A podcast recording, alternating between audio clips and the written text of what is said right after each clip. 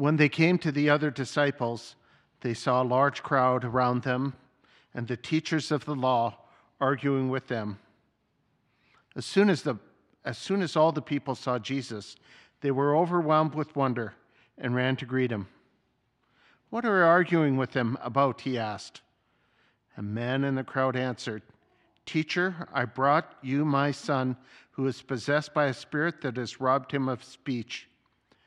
Whenever it seizes him, it throws him to the ground. He foams at the mouth, gnashes his teeth, and becomes rigid. I asked your disciples to drive out the spirit, but they could not. You unbelieving generation, Jesus replied, how long shall I stay with you? How long shall I put up with you? Bring the boy to me. So they brought him.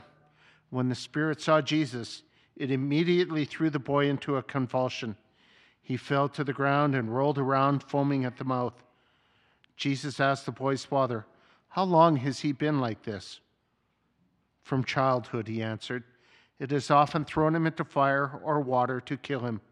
But if you can do anything, take pity on us and help us. If you can, said Jesus, everything is possible for the one who believes. Praise God. Thank you. You may be seated.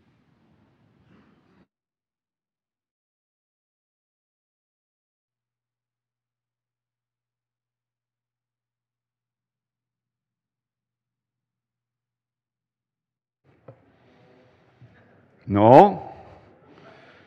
Well, it's we got spoiled.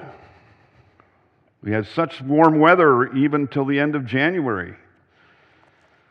But now, I think it's colder than I've ever felt before.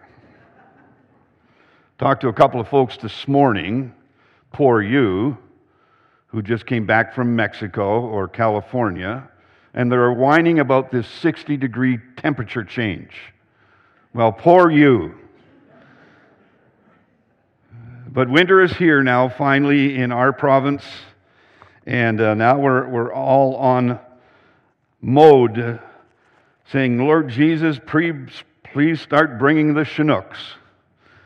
We need that break every once in a while. I, uh, I don't know about you, but I have I've experienced a number of times in life. I, uh, Saturday morning, yesterday morning, we had a, a wonderful uh, leaders and staff conference for the day. And uh, we, we, had a great time, uh, even though we, uh, we were, got really vulnerable and bare with each other and shared the and 2019, 2020, and things of that nature. I'm not a morning person. I hate mornings. I can stay up till three in the morning, no problem. But I do not like mornings. And I have this habit of waking up, looking at my clock, and it's 15 minutes before the time I wanted to get up, and I said, I'll just take 15 more minutes never ends well. That 15 minutes uh, just kind of goes by so fast. So I've got in the habit of, of uh, setting my alarm clock on my iPad, which lays beside our bed. And I'd set it Friday night for uh, 6.30 Saturday morning so I could get up and make sure that I got to the retreat center in time and all the, the stuff I wanted to bring. And uh, when I finally opened my eyes, the conference was at 9 o'clock, and it was 5 after 8. And I looked and I said, Well, what happened to the alarm? I had it set. And I recognized that when I looked over and picked up my iPad, the power cord had dropped out of the iPad and it had worn itself out.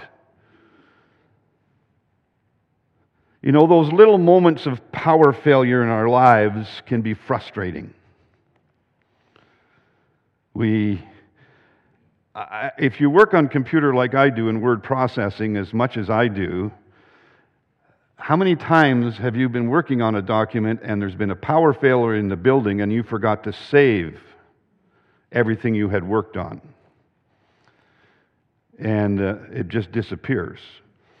And I was speaking to someone about that week as I was preparing my thoughts this morning on power failure. They said, Well, don't you know you can just reload this, the, the program and the documents that you were working on will still be there? I said, Oh, really? So they had to show me. I'm a Luddite. No question about it. But this morning I, want to, I got thinking this week about power failure, and I remembered that gigantic power blackout that happened in 2003. I'm not sure that all of us will remember that because we live in Western Canada, but in Eastern Canada and the northeastern part of the United States, there was a massive blackout uh, that shut down uh, the northeastern United States, uh, uh Ontario, Quebec, parts of New Brunswick, and Nova Scotia. It was a massive blackout. It started about 4 o'clock one afternoon and, and just spread across uh, uh, those provinces and those states. And the, out, the out, outages of that power black actually had an impact of over 50 million people that went into darkness.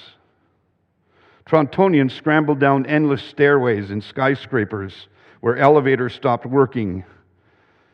And some on the subways were stuck there for hours after hours in pitch black. Several people were trapped in uh, skyscraper elevators for hours waiting for some news about what was going on. There began to raise a fear within the population that this was another September 11th event. Traffic lights in Toronto and Montreal, Ottawa, New York, and other cities were gone, and a multitude of accidents were happening during the biggest rush time in the cities.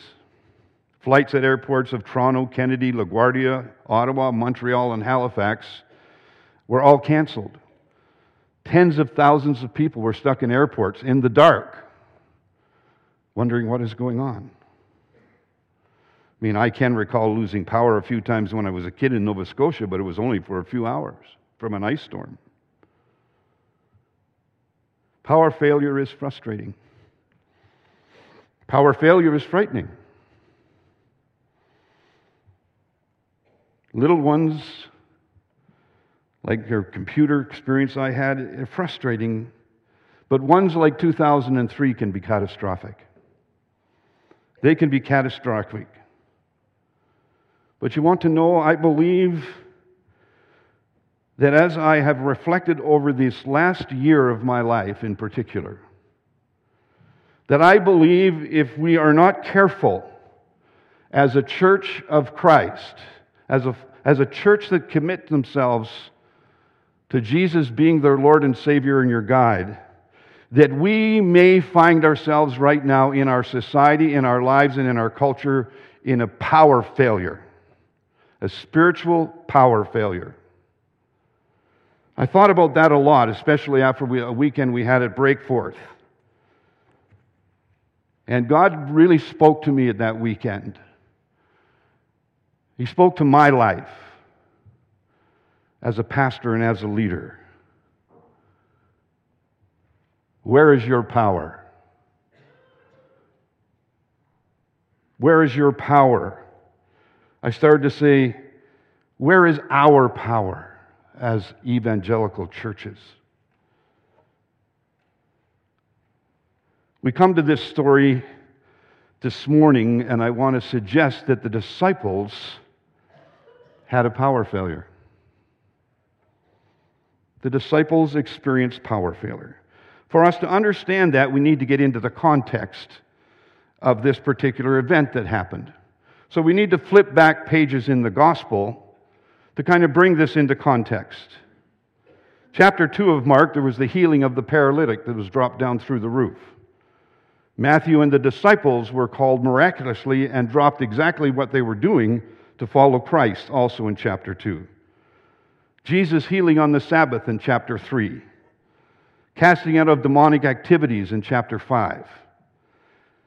Healing by a simple touch of his robe, of his robe by a woman also in chapter 5. The 12 disciples being sent out two by two and concluding with these words Mark 6, 12 to 13. They went out and preached that men should repent, and they were casting out many demons, were anointing with oil many sick persons, and they were healed. 5,000 miraculously fed in chapter 6. Also, Jesus walking on water in chapter 6. Then in chapter 8, 4,000 more plus men and women were, were fed miraculously. A few hours before this event took place, Peter, John, and Jesus, and one other,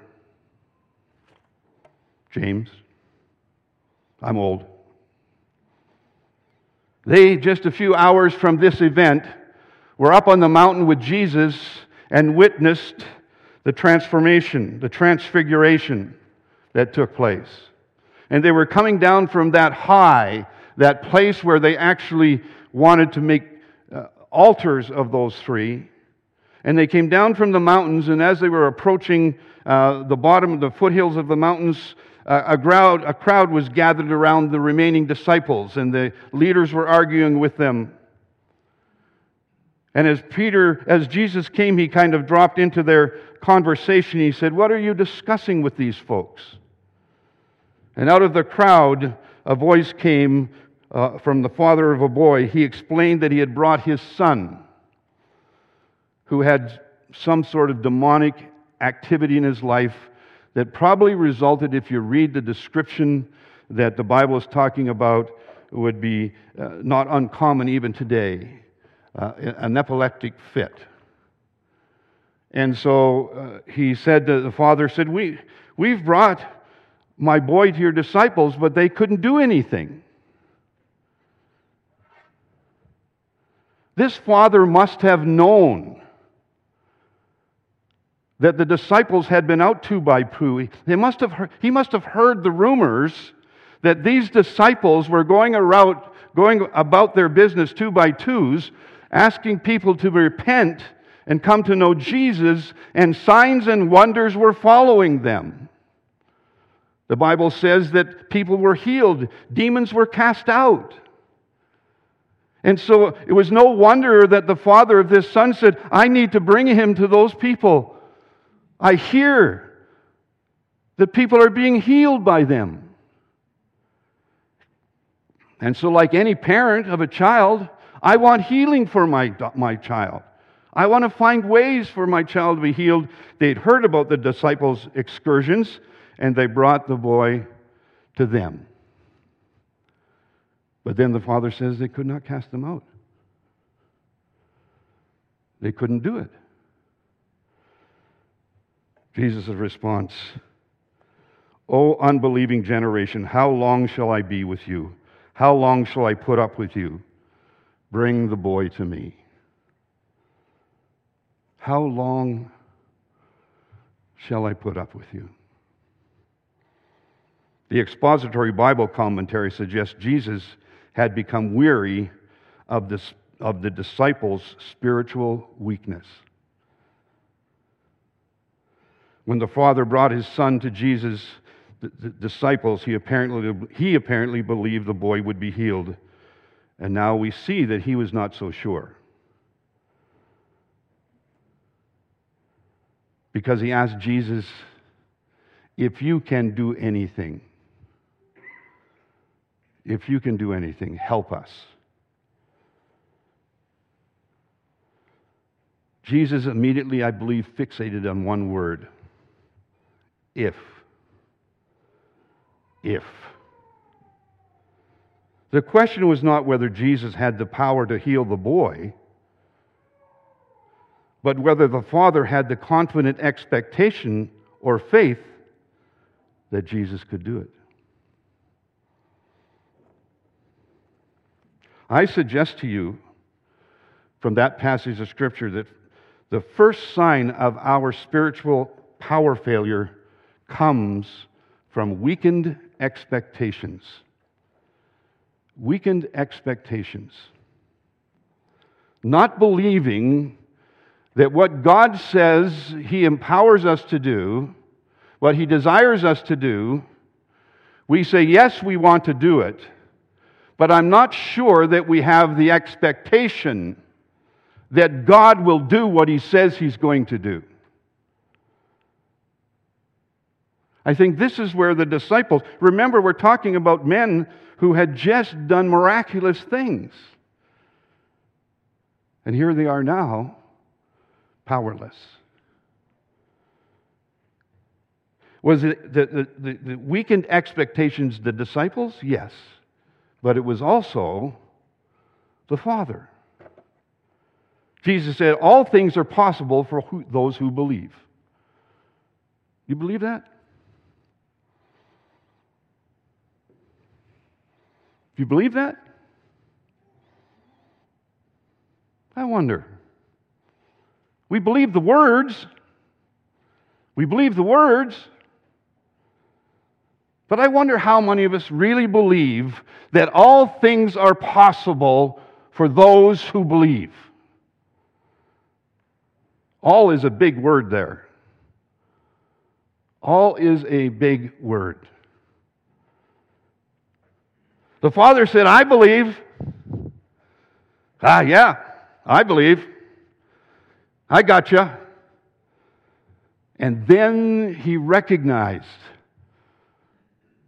oh, help my unbelief. Oh, help my unbelief. I suspect that more of us are at that place in our Christian walk than we are, I believe you can do all things. Oh, help my unbelief. I think if there's anything, as this world becomes darker and darker and darker, with the onslaught of humanism and other, other things where the church is being attacked, it, there's no greater time in the Christian church in the last perhaps 50 years than the church become the power of Christ for who it was meant to be. And I suspect that we are suffering power failure in our lives, in our churches, in our ministries, because we have weakened expectations that God will do what He says He will do.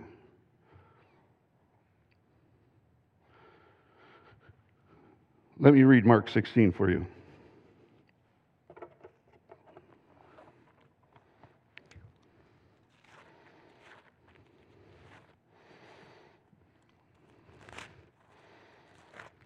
If I was a good preacher, I would have had this marked already.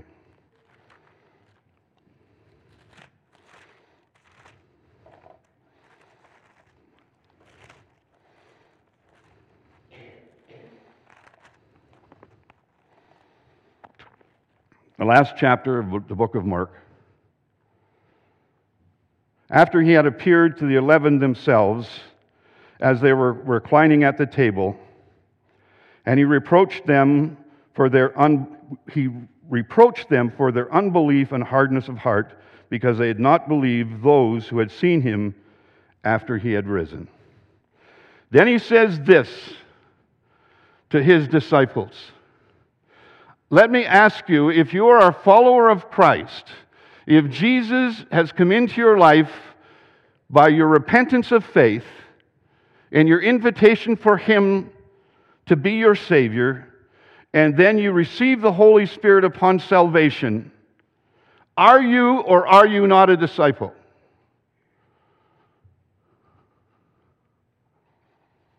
Are you? Are we disciples of Christ? You see, I sometimes think we separate those 12 from us. We don't put ourselves in that category. They kind of, they kind of sit at a special place in Christendom. But if we're a disciple, let me read you these words. And he said to them, Go into all the world and preach the gospel to all creation. He who has believed and has been baptized will be saved, and he who has disbelieved shall be condemned. These signs will accompany those who have believed.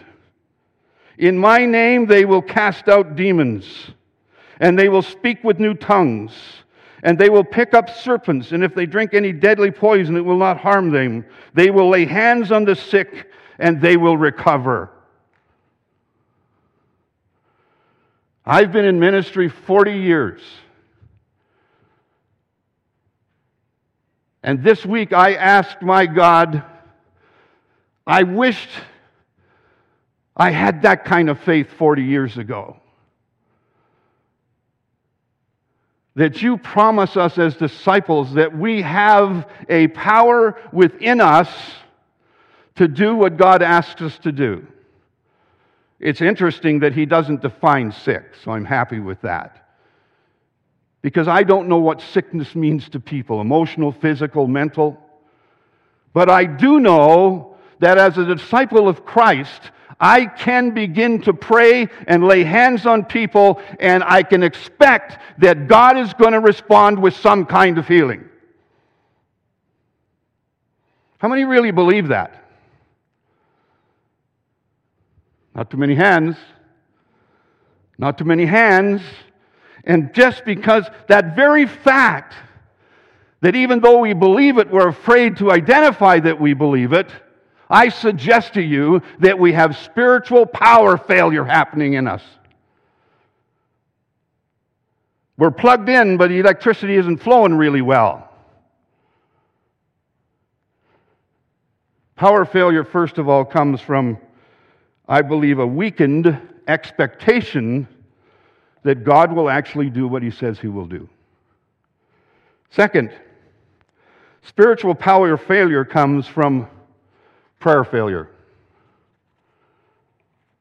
Spiritual power comes and is dampened by prayer failure.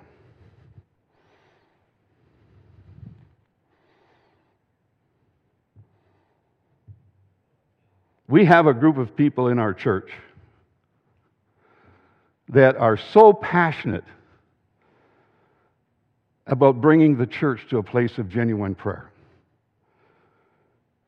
We got led yesterday by one of those folks in a concert of prayer before we got into our daily discussions, our leadership discussions. I believe today that the fruit that comes out of those discussions yesterday, and there's a long list, The fruit that comes out of that discussion is because of the concert of prayer. Because of the concert of prayer. This situation arose where the disciples were unable to heal this sick boy. They went to Jesus after all of the boy was, was healed and Jesus and them were alone, and the disciples said, What happened? We were just doing it a few months ago.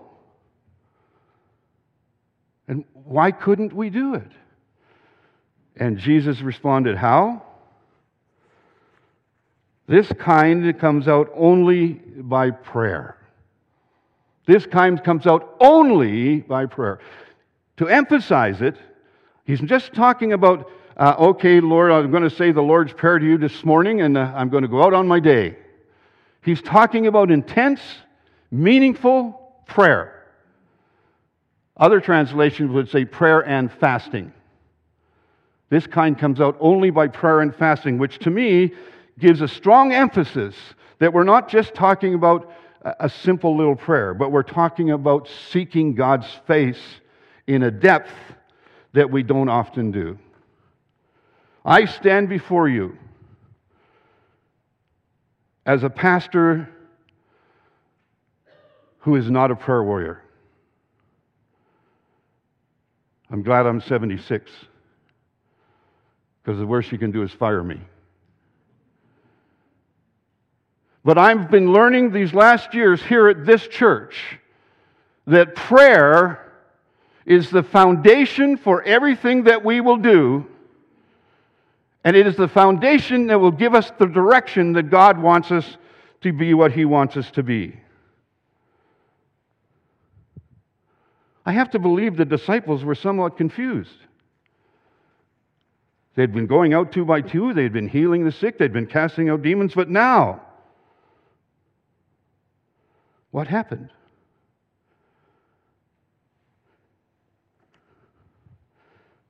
My impression is that when they were out on their own, they were connected to God through prayer. When they got Jesus in their midst, they lost sight of that. And they had a power failure. They had a power failure. We often want to have this I do. Let me not say we because I don't want to put my, my weakness on your shoulders. I often think because I'm a believer, because I'm a pastor, that I really don't need to ask God a lot of things. I'm just going to go do each day what I want, what I think He wants me to do, and I'm going to do it. And I can be fairly successful at that. I, sp- I spent 35 years of my pastoral life making a to do list each day and then going into prayer and say, God, bless this to do list. This is what I want to do for you today. And then in my prayer time, I would praise Him. Then I'd run down my to do list. I suggest to you that that's a powerless list if I haven't prayed to create the list.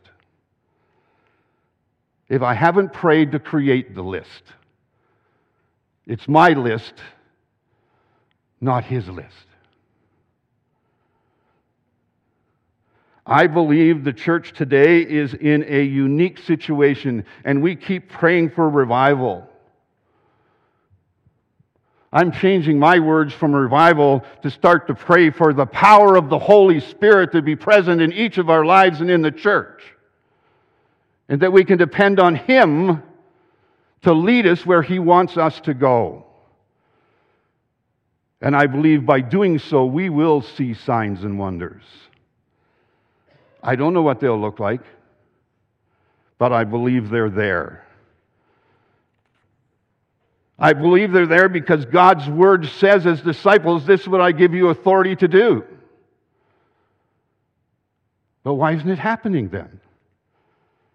If He's given us the authority, what's, go- what's happened? There's a disconnect. The current is not flowing, and there's a power failure. Finally, spiritual power failure comes from trying to do it all under our own strength. I don't need to say a lot about that this morning because Ryan did a wonderful job with it last week. There's a word that we use in our church, and we've used it for many years. It's all about, let's hear it. It's all about Jesus.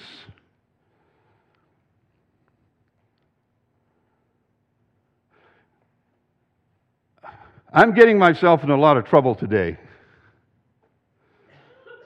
I really am. Because I'm not sure you really believe that. You see, if it's all about Jesus, then we have to always look to Him and stop looking to ourselves. I, I've declared myself, I did it publicly yesterday, a spiritual narcissist. That's so easy to become as a believer. I'm doing all these things for you, God. I'm, I'm a pastor. I'm doing all these things.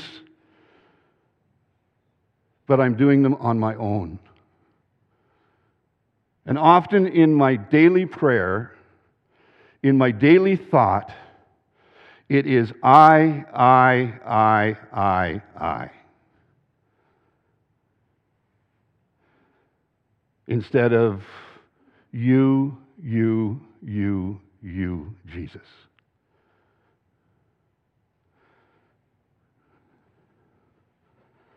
It was amazing to me how quickly the disciples forgot the wondrous things that they had just been doing months before.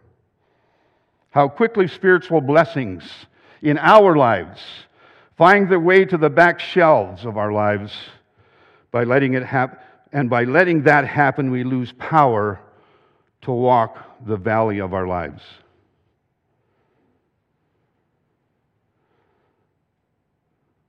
The disciples had just seen 5,000 men and women, plus men and women, fed.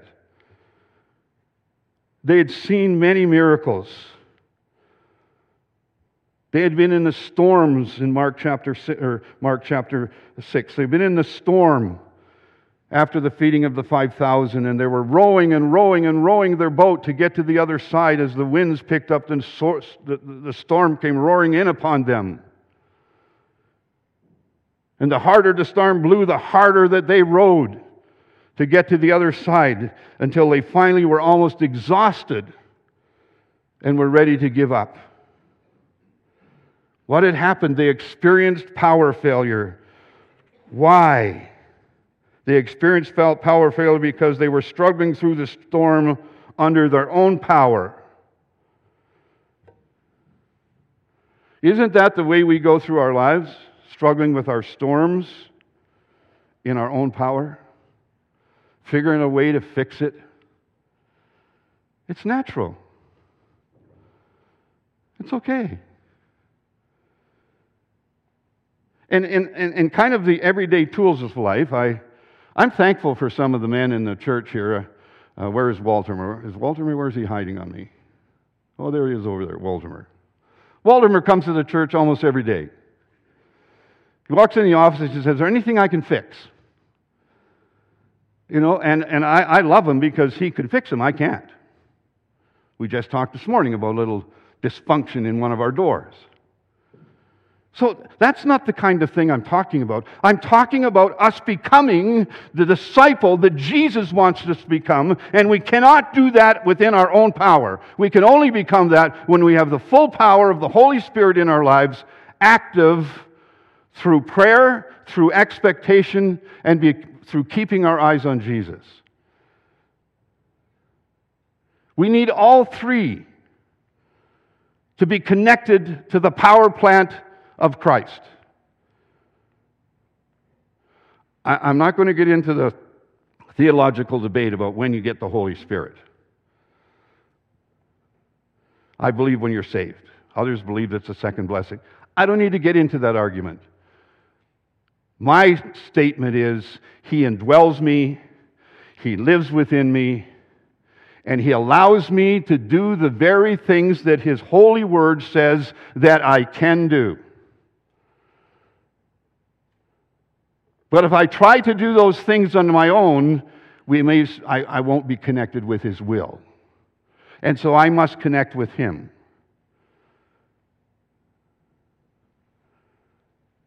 Power failure.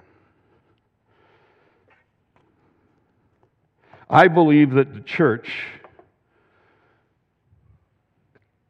I wouldn't say is in a spiritual blackout, but in a spiritual gray area. I'm not sure we really believe we can do what God has given us authority to do.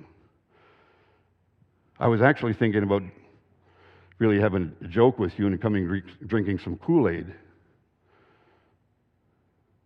Because I, I, I, I don't get if you go around drinking poison, you're going to be okay.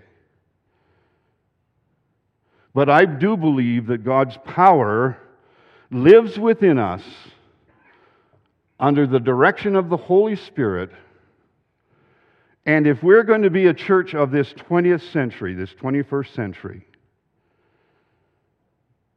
then we better get connected to the power plant.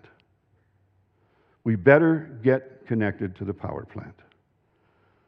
Otherwise, we're just trying on our own. We're just struggling day after day after day after day, trying on our own to be what God wants us to be. I conclude with this thought. We have said, and it came up in our conversations yesterday, you, had, you have heard me say, and you've heard many others say, from this platform that I believe that we're just an eye blink away from God doing something great. I believe that. I believe that. But we need to get connected to the power plant. That may be what's holding this thing back. Because we, we have a sense of unspectation, of, of weakened expectations. We're not sure. Our prayer life, our corporate prayer life, I know there's many people in our church are praying. And that's wonderful and that's powerful. But just know something, there's much more power when the corporation plays, prays together. When we're all together from time to time, praying and seeking God's face together. Something marvelous comes out of that. Jesus said of the disciples, Are you a disciple? I'm not hearing too much about that, but I suggest you are, whether you want to be or not. But he says to his disciples, These things that you wish to do only come out by prayer and fasting. Uh, I don't know how many of you get to experience. I see that kind of ministry happen in this church quite often. Many of us don't see it. But our Ethiopian brothers and sisters will come here at 9 in the morning and still be praying at 1 at night, nonstop. Nonstop. And from, my, from what I'm hearing about their prayers, the country of Ethiopia is having a miraculous revival that's going beyond what anybody ever expected. And people are coming to Christ, Muslims and others in that country. And I suggest to you it because this little Ethiopian church and other Ethiopian church understand the power of prayer. And finally, we can't do it alone. I'd like to. I mean, there's some things in my life I'd just like to go and, there are people I know that I would just like to go and fix it. I'd just like to fix it. But I can't all I can do is keep my eyes focused on Jesus and pray and pray that He fix it through me or whatever. But it's not me doing it. I want you to take a moment before the worship team comes, leads us in our final song. I want you to just take a moment. Just take a moment and ask yourself do I really believe? I mean, not just the word believe, but am I committed to the reality of belief that what God says in His Word is available for me today? It is available for me. I'm not stretching outside of the Word of God. I'm living within the Word of God. Ask yourself that question ask ourselves as a congregation that question. Do we believe that God has much more for us than this? I do. But we need not only just say the words, it's all about Jesus. Maybe we need to change the words, it is Jesus. And keep our eyes, as Ryan said last week, focused on Him. It's interesting to me that that passage of Scripture that Ryan used last week, Zig used six months ago, and I used a year ago. Three times the Holy Spirit has led the leaders from this pulpit to talk about getting out of the boat. Three times. Maria said that God said, Holy, holy, holy. I think Jesus is saying, Boat, boat, boat.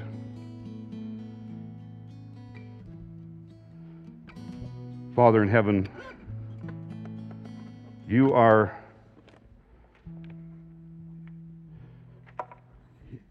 You have provided for us the power plant in Jesus and his indwelling spirit to be part of our lives. And I confess to you this morning, Lord, I, I have stepped out of the boat this week, and I still have a sense of fear and trembling. But I do believe that we need to, we need to be connected to your power plant. We need to have our lives so in touch with you that our prayer life not, doesn't begin with us, it begins with you, and it includes you so that you might be the Lord of this church, so that you might be the Lord of our lives, that you might be the Lord of our families.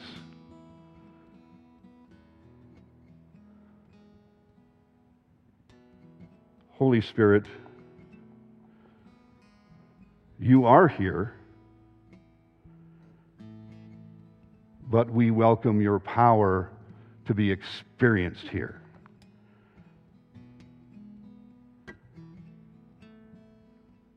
If you believe that, say amen. I can't hear you.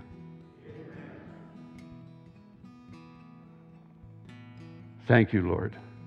Thank you for your word, and thank you for your presence. In Jesus' name.